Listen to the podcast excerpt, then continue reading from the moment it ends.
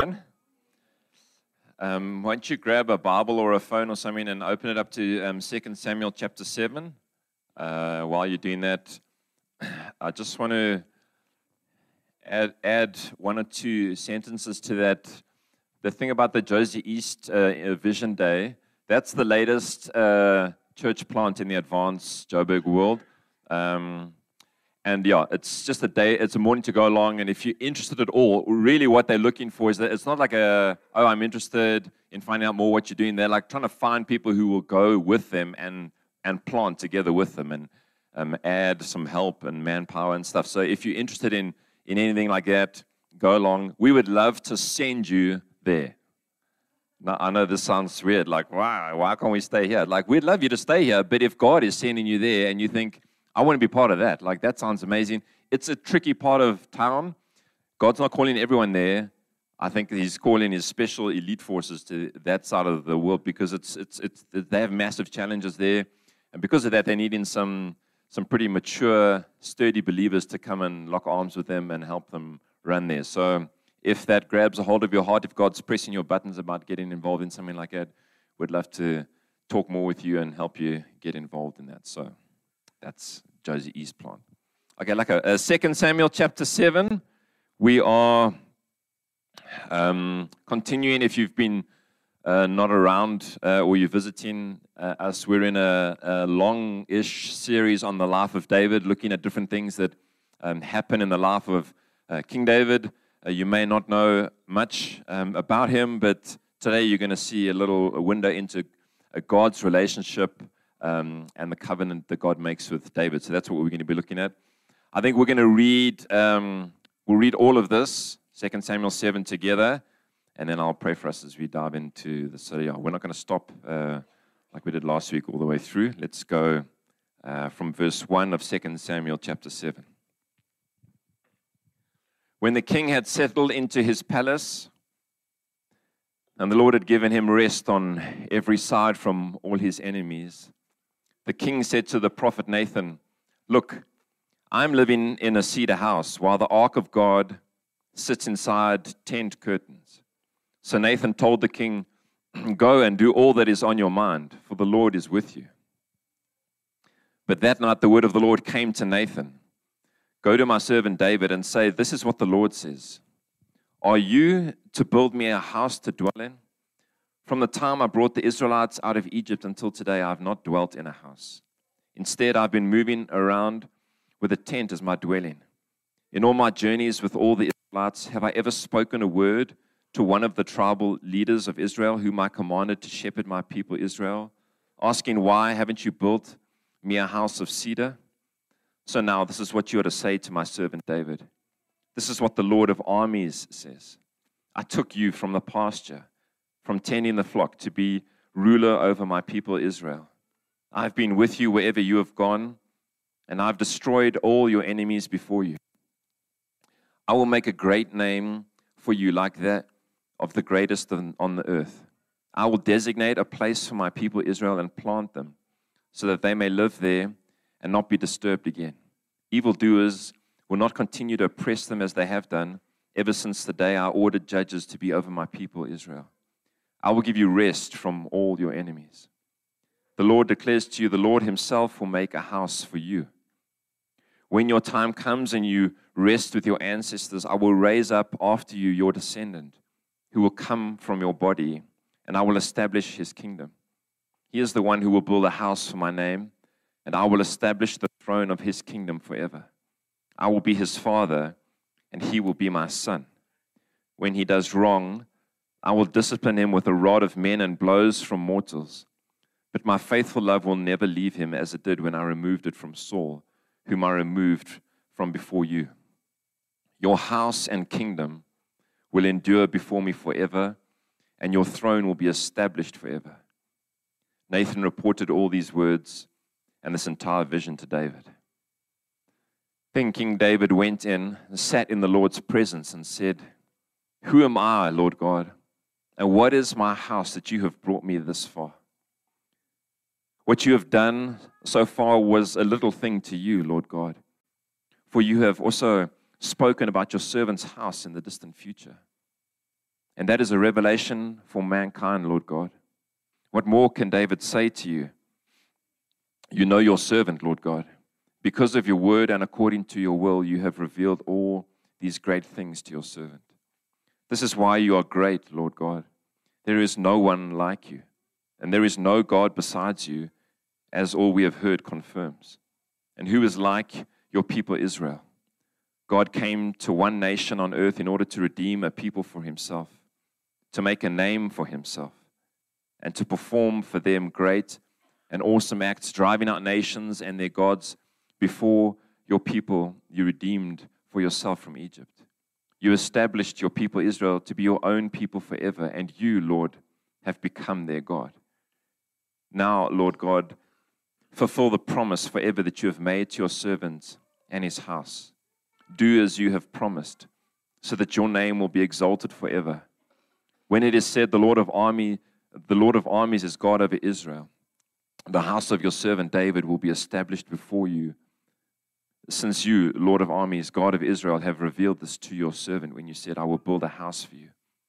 Therefore, your servant has found the courage to pray this prayer to you. Lord God, you are God, your words are true, and you have promised this good thing to your servant. Now, please bless your servant's house so that it will continue before you forever. For you, Lord God, have spoken, and with your blessing, your servant's house will be blessed forever. Let's pray together as we come to God's word.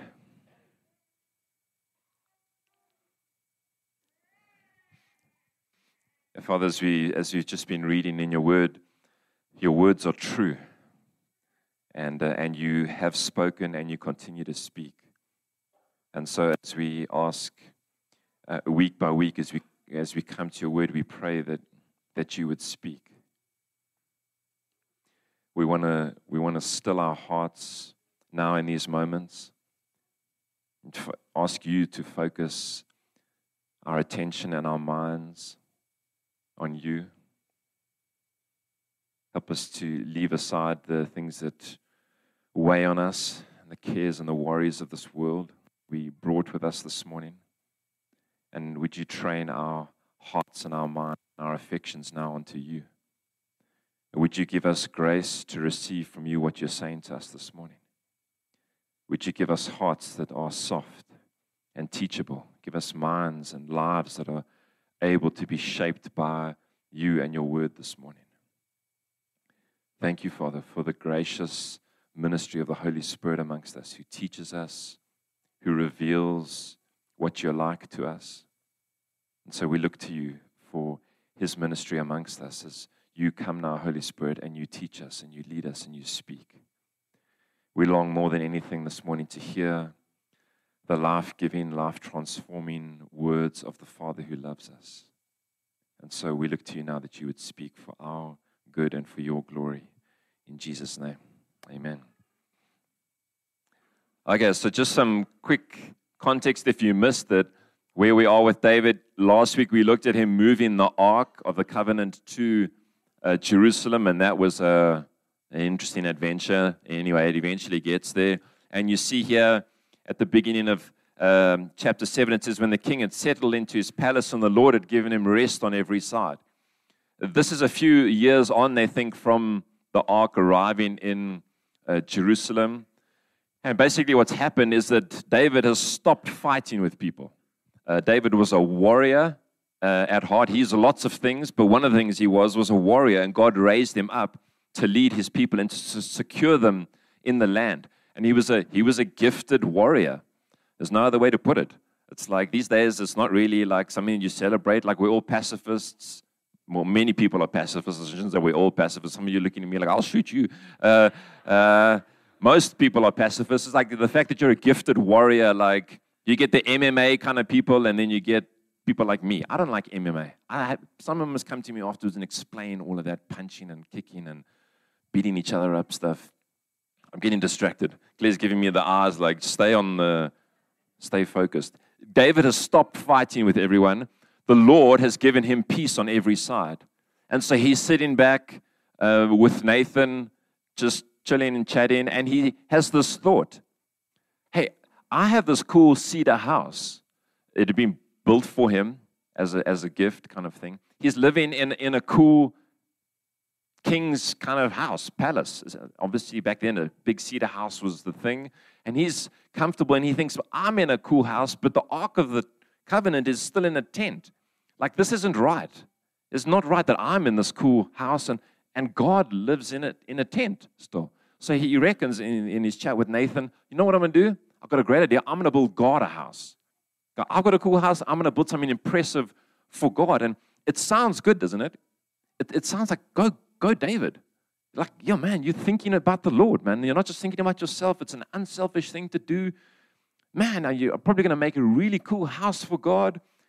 Go, David. And if you read it like that, like it sort of starts reading like that, it's like, yeah, go, David. And, and what happens? They, they part ways. David goes to bed. Nathan goes back to his house.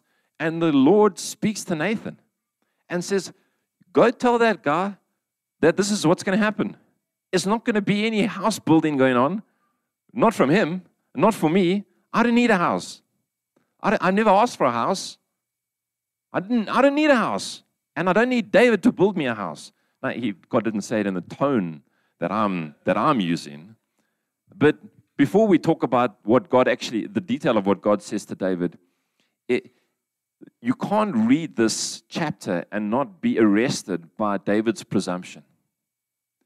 And it's a, it's a good wake up call for us that just because um, God may have blessed your life, that you no longer need to inquire of Him. Remember, we spoke about this a couple weeks ago that the difference between David and Saul was that David inquired of the Lord. David inquired of the Lord, Lord, where do you want me to go? He goes down to Hebron and gets made king. David inquires of the Lord. Here, you don't see David inquiring of the Lord. He just has a great idea. He doesn't ask the Lord, Lord, would you like me to build you a house? Is this a good idea? He's just like, I got a cool idea. I'm going to build a house for the Lord. And the Lord has to stop him. And he does it through Nathan. This is the first time you bump into kind of Nathan. Nathan starts to feature more and more in David's life. We'll get to that in a few weeks' time, becomes an important person uh, in his life. A very powerful tool that God uses in David's life. But he uses him this night to stop him from doing something that David presumed was a good idea. And this is this is something that I felt very strongly reading this and living with this passage this week that we, we need to live lives that are, in, that are constantly inquiring of the Lord. Lord, what do you want me to do? What do you want me to do? What do you want me? Not, not presuming on past blessing to think that we just, the Lord's kind of got you going and I, thanks God, I'll take it from here. It's like, like you, you got me up to this point now. I'm, I've got momentum. Off I go. We, we live dependent on Him, dependent on, on His ongoing revelation of what He want to do. Should you, should you change jobs? Should you move cities? Should you marry that person? Should you, should you, should you? I don't know. I know the Lord does. Does He always reveal an answer, Allah, you know, like a wake up your best buddy and bring him a word from the Lord the next morning to you? No, He doesn't do that. But He does guide and He does answer and He does reveal His will to us. He does. And we are, the, we are the wisest when we are inquiring of the Lord and not presuming that just because we have heard from Him in the past and we've been faithful and God has blessed our lives, that that's just going to continue unabated. David here, he doesn't lose his way. It's just it's a stark reminder that something that might seem like a good idea to you may not be a really good idea. It looks like a great idea, doesn't it? God needs a house. I mean, you know, you, you could he could raise uh, funds, building funds. He could get a whole team together. The whole nation would probably be behind this idea. He could sell the vision of this. God needs a house. Great idea. The whole nation would be like, yeah, yeah, yeah. And God has to intervene and say, nope, no, thank you. Don't want a house. Presumption. Let's have a look at the detail of God's promise to him. It's amazing. When you read it, we won't have time to reread it again. That's why you need a Bible in front of you. You can scribble in it, make notes, highlight it on your phone or whatever else. God intervenes and sends a message to Nathan. And this is the, this is the gist of his message David, I'm not the one who needs help. You are the one who needs help. I don't need a house. You need a household. If you, if you, if you nod for the rest of the sermon, That's basically the summary of that section. I don't need a house, and I don't want you to build me a house. Here's what I'm going to do I, instead of you building me a house, I'm going to build a household through you. It seems commendable that David's trying to do a good thing for God, and God flips it on him and says, You can never outgood me. Like your good um, deal, idea to come and build me a house, Hashem, I'm living in a tent. It seems like, oh, wow, go David. And God flips it on him and says, Look, this is a one way relationship of goodness. I'm the, I'm the giver of good, and you're the receiver of good. And it's always going to be like that. Everything that you have is from me. You don't give me anything that you didn't already first get from me. All the goodness flows in one direction with God. You see it again and again in the scriptures, and David is about to learn this for the, I don't know, whatever time it is here. But that's the, that's the heart of it. David's great idea. And the language of this, we it get lost a little bit in the English, uh, but it's a play on words. And I think some of God's sense of humor here. David's idea to build a house, and God says, No, no, no, you know, uh, you're not going to build me a house. I'm going to build you a house. It's the same word, but it's a word that could be used for a house or a household, a dynasty, a lineage. And God uses it. I think, I think God's um, got a sense of humor. And I think you see it in, in, in this. It's a play on words. He's like, oh, okay, let's use the house thing. Hey, I don't need a house. I've never needed a house. God doesn't live in houses, He never did. The temple wasn't a house for God. Like, He's like homeless. He's like, oh, God needs a place. Like, the ark is like, you know, needs protection, needs a place, needs a place of importance. God doesn't live in temples built with human hands. Pagan deities needed temples.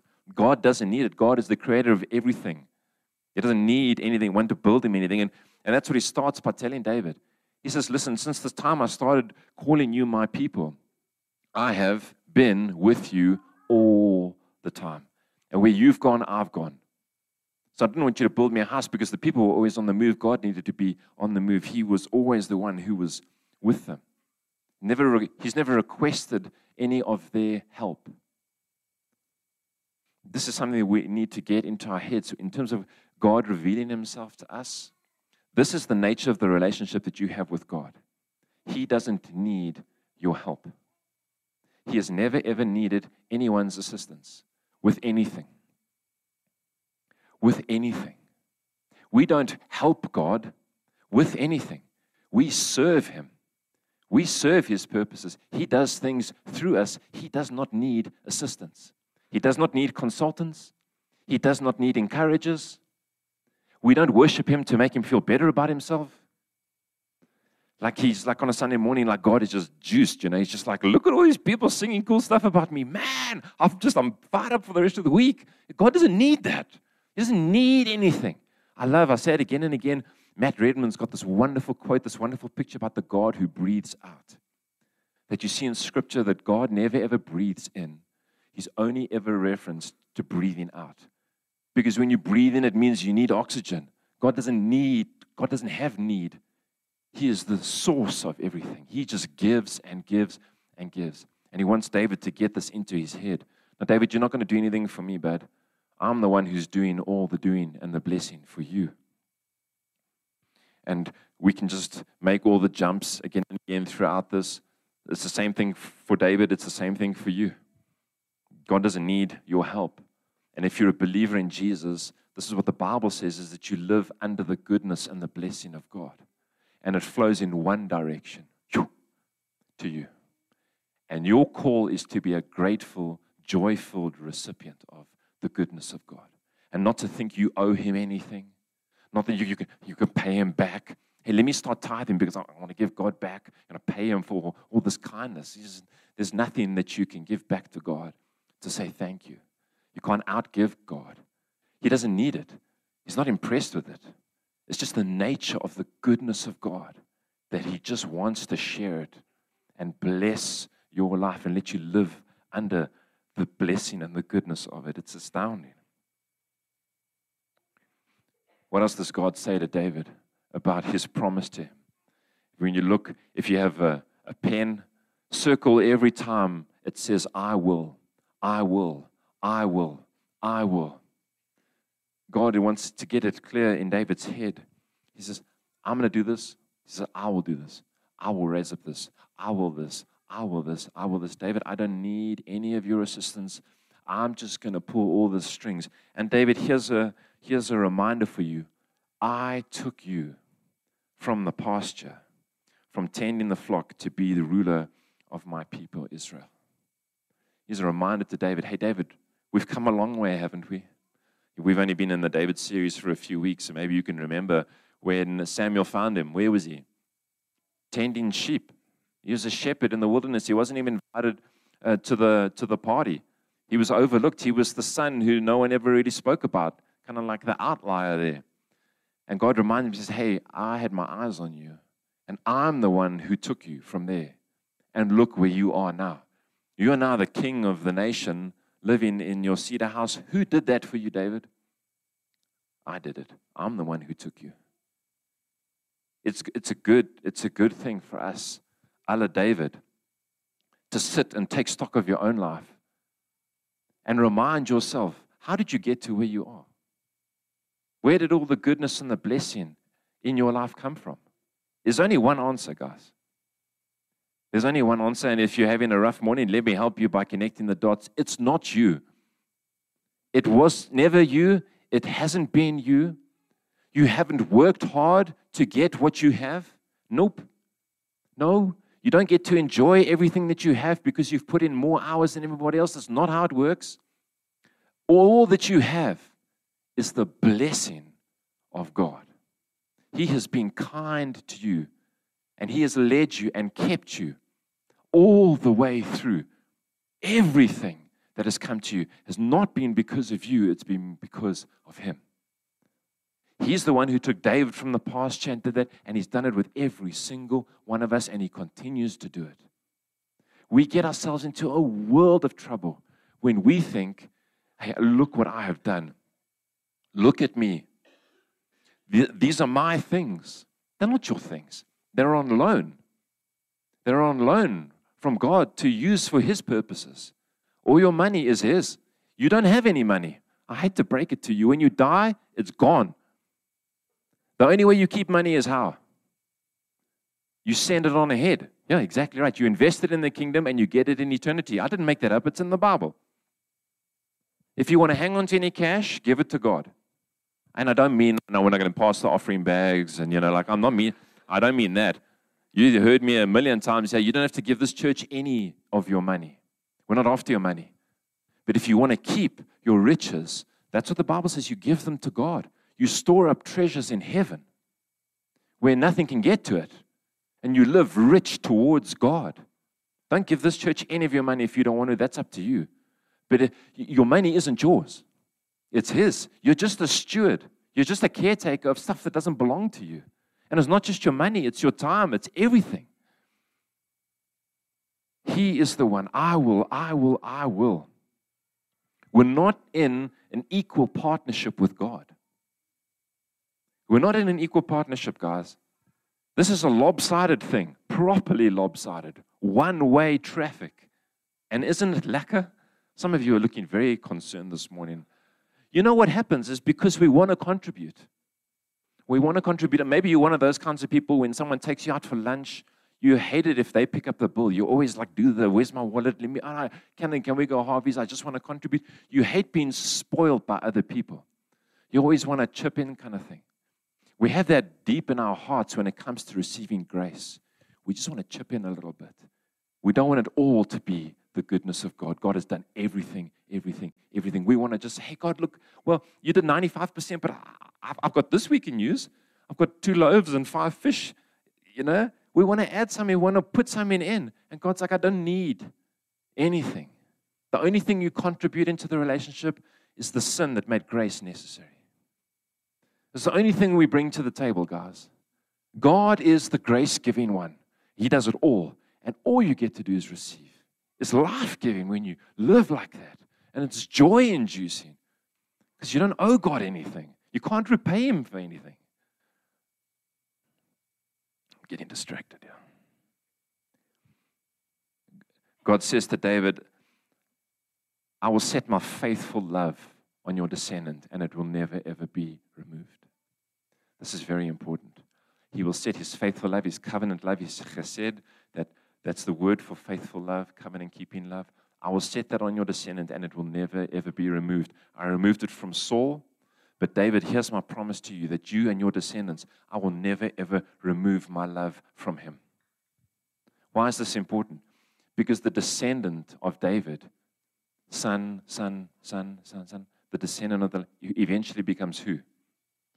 Jesus. And the faithful love gets set on true son of David. And then the Bible says what about us? That when we place faith in Jesus, we are united with Christ. It's, it describes us as being in Him. We are in Him. We are in Him. The faithful love that God sets on the descendant of David, He then sets on you, on those who place faith. And He can never, what was His words? He will never remove it. He will never remove it. God, this, is, this is something that blows my mind every single time you bump into it in the Bible that God will set his affection on you when he unites you to Christ and he will never remove it. With all your wandering, with all your doubting, with all your ups and downs, he will never remove it. That's his promise. He doesn't care how strong your promise is. He doesn't care how, how tight your grip is on him. He sets the love on you, and He will never remove it because he's, this is His promise that He's making with David, and the fulfillment of it is down to Jesus, and Jesus and you get joined together in faith. And so, for all eternity, remember, you're going to see it now. This is a forever promise. A forever. And it's, it's the, the Hebrew word for forever means forever. There's no fancy thing here. It literally is eternity. God sets his faithful love on you for all eternity. So, forever and ever, those of you who believe in Jesus will have God's faithful love set upon you because you're connected to Jesus. It's amazing. He says he's going to establish this forever and ever. Let's move on to David's response here. What, what happens to David as he, as he hears Nathan say this? Remember, he's gone from the night before thinking, I'm going to start a cool building project. Nathan comes and delivers this.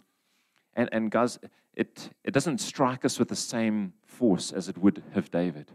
Remember, David, David remembers being a shepherd. David remembers living on the run, fearing for his life from Saul year after year after year. God has now established him in the city, given him peace on all sides. It's going exceedingly well for David.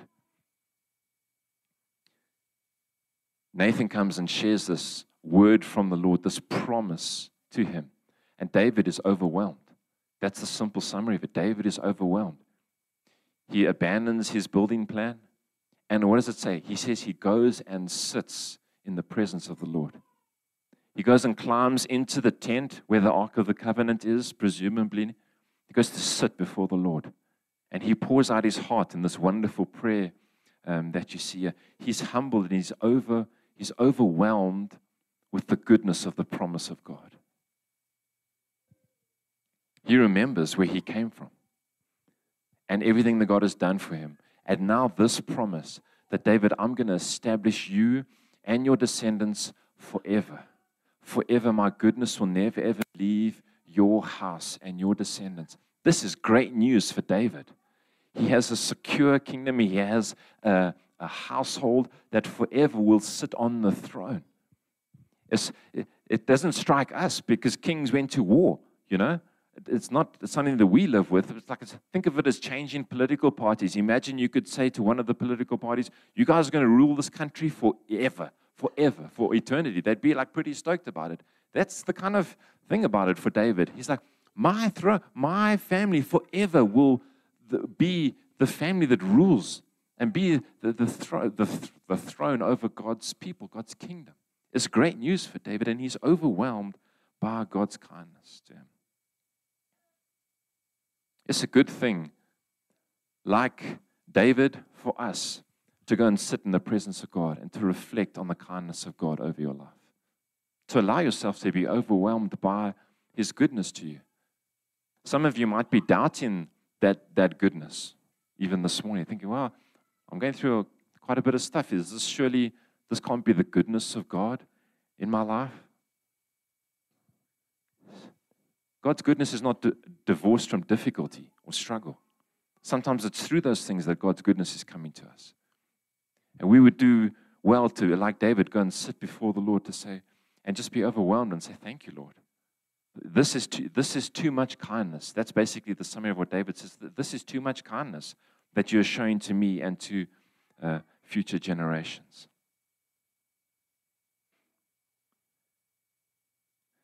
What is the fulfillment of David's prayer? We don't have time to read the whole thing again. But David prays, he says, Thank you, Lord, for giving me the courage to pray this. And he basically prays, Lord, everything you've promised, let it please come true. Let it please come true. And what happens? It does. It does, and it is. It does, and it is. We already mentioned it. The lineage of David. You open up your your uh, Bible to the New Testament and you read the genealogies, you know why the genealogies are there? The son of this, the son of this, the son of this, the son of this. To show that eventually, when Jesus arrives on the scene, he is the true son of David. And when Jesus says, I am the son of David, this promise from the Old Testament that there will come a son of David who will sit on the throne forever, and his kingdom will know no end is speaking about Jesus. He arrives on the scene. And this is not a geographical kingdom we're talking about. The kingdom of God is not a geographical thing. Some people you find on the internet may, may, may try and tell you that kind of stuff that America is God's blessed land and whatever other jaw. Like the internet's a wonderful place, isn't it? But there's some interesting folks out there with some weird views. I'm just going to say it's not. It's not. America's not the blessed land and the new whatever else and God's chosen people kind of thing. God's kingdom is a kingdom of people who've placed faith in Jesus and follow him as their king. And let me read to you a descriptor um, of who you are as the people of God.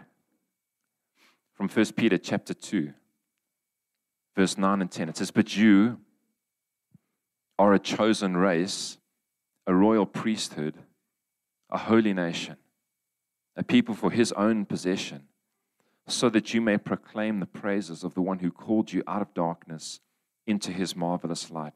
Once you were not a people, but now you are God's people. You had not received mercy, but now you have received mercy. Who is Peter talking to here?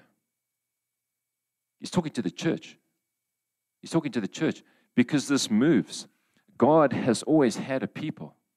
God, and I know there's different theological views around this. I don't have time to debate all of them now, but God has always had a people. And yes, He does still have a very, very special, unique relationship, I believe, with Jewish people, with the people of Israel. Absolutely. We can talk about that later, exactly what the nature of that looks like. There's a very special relationship. The Bible talks about that. But God relates now in kingdom language through his church. Jesus is the head and the king of the church.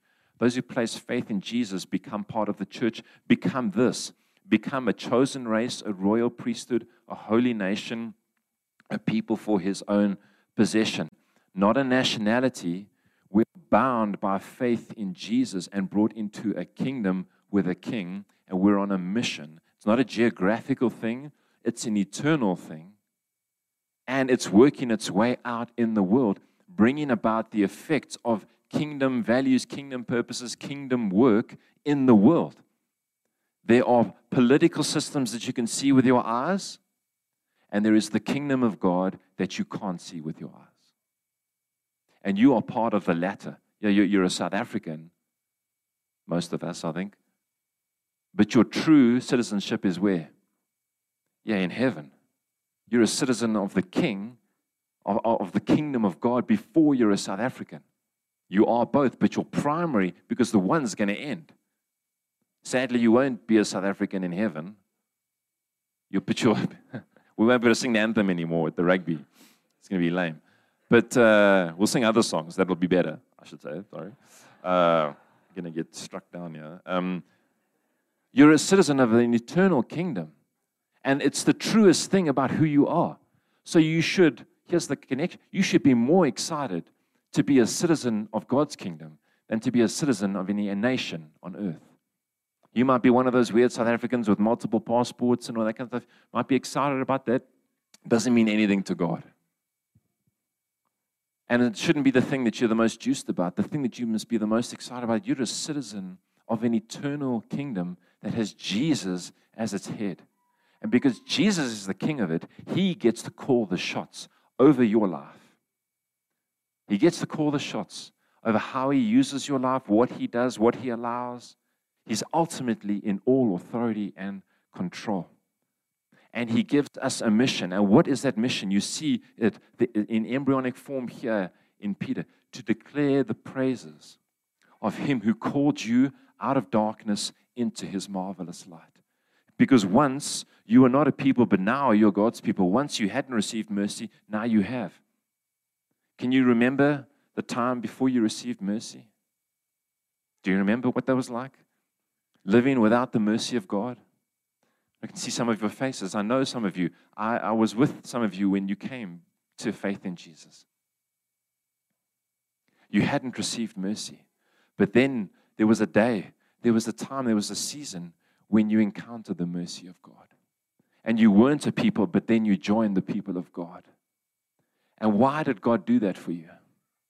Why did He do it for you? So that you would proclaim the mercies and the excellencies of Him who called you out of darkness into light. You didn't sign up to walk out of darkness into light. He called you. He got you out of darkness and brought you into light so that you would testify about Him and you would shout it from the rooftops how good He is and how good He's always been to you, that you received mercy when you didn't deserve it. That is our job as kingdom people, is to find a rooftop where you can shout. Find some rooftop somewhere where you can declare the praises of Him who called you out of darkness into His marvelous light. That's why God called you, not so that you would just remain hashtag blessed forever, so that you would be a, a, a mouthpiece, a declarer of Him who called you. That you would speak, you wouldn't just think it, ah, how cool's God? Oh, I love God. That you would say it. It's not popular these days, is it, anymore? Because God has done something in us. He's taken us from being people who didn't receive mercy to people who have received mercy. We should want to shout that as loud as you can, as often as you can, to as many people as you can. Because you've got something you never deserved. And we now live as members, citizens of the most wonderful kingdom under the most gracious King. And that is the truest thing about you if you are a follower of Jesus. If you are not a follower of Jesus here this morning, I want to encourage you to examine this and to think about it. This is what he offers you is newness of life and meaning and purpose and joy and forgiveness and freedom and life in Jesus Christ. That you get to be a South African but you get to be a citizen of the kingdom where Jesus calls the shots over your life. And I want to tell you, it's the best way to live because he is a good, good king. David knew him in part. We know him more.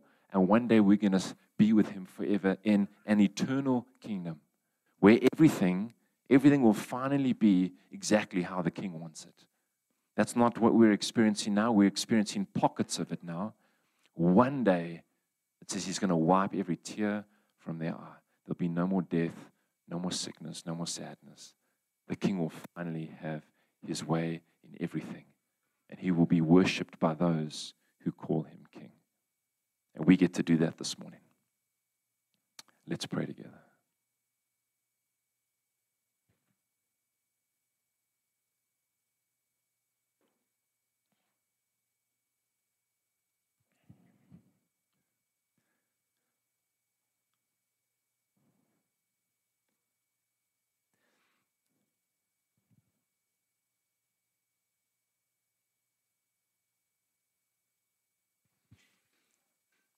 Father, we marvel at the kindness of your promise to David and just how faithful you have been to do what you said you would do. You said you would, you would, you would, and, and you did it. And you sent your son into the world, the true son of David, to bring about the kingdom of God. And you've drawn us into it. You've given us mercy and grace and faith to believe in you, Jesus, and to follow you and to be, to be part of your kingdom. And we rejoice in, in that this morning. We just want to say thank you, Father. Not just for saving us, not for just forgiving us, but bringing us in, citizens of an eternal kingdom of goodness and blessing and joy. And we, we love what we're a part of now, and we look forward to what we will be a part of forever. I pray for any who are here this morning who still feel like they're looking in to these things from the outside. I pray that you would give them grace, that you would open up their eyes, that you would help them to see and to sense their need for you. And even this morning, the waves of your grace and your love would wash over their lives and give to them newness of life and joy in relationship with Jesus Christ. You would help us this morning, Father, to be people who are captured again by the desire to live as citizens of a different kingdom. Capture our hearts again with the mercy that you've lavished on us. Help us to be proclaimers of this mercy that we've received. You are too good to us, Father. We love you and we worship you this morning. We just want to sit in your presence this morning and say thank you. Thank you for seeking us out. Thank you for saving us. Thank you for loving us. Thank you for giving our lives meaning and purpose. Thank you that you have set your faithful love on us. It's all you. And all we can give back to you is the worship and the obedience of our lives. And so we do that again this morning with joy in our hearts for the extravagance that you have and continue to show to us. We give you our love, we give you our lives, we give you our obedience. We say yes to you again. And we pray that you would take the glory due to your wonderful name from our lives as you see fit. We ask this in Jesus' name.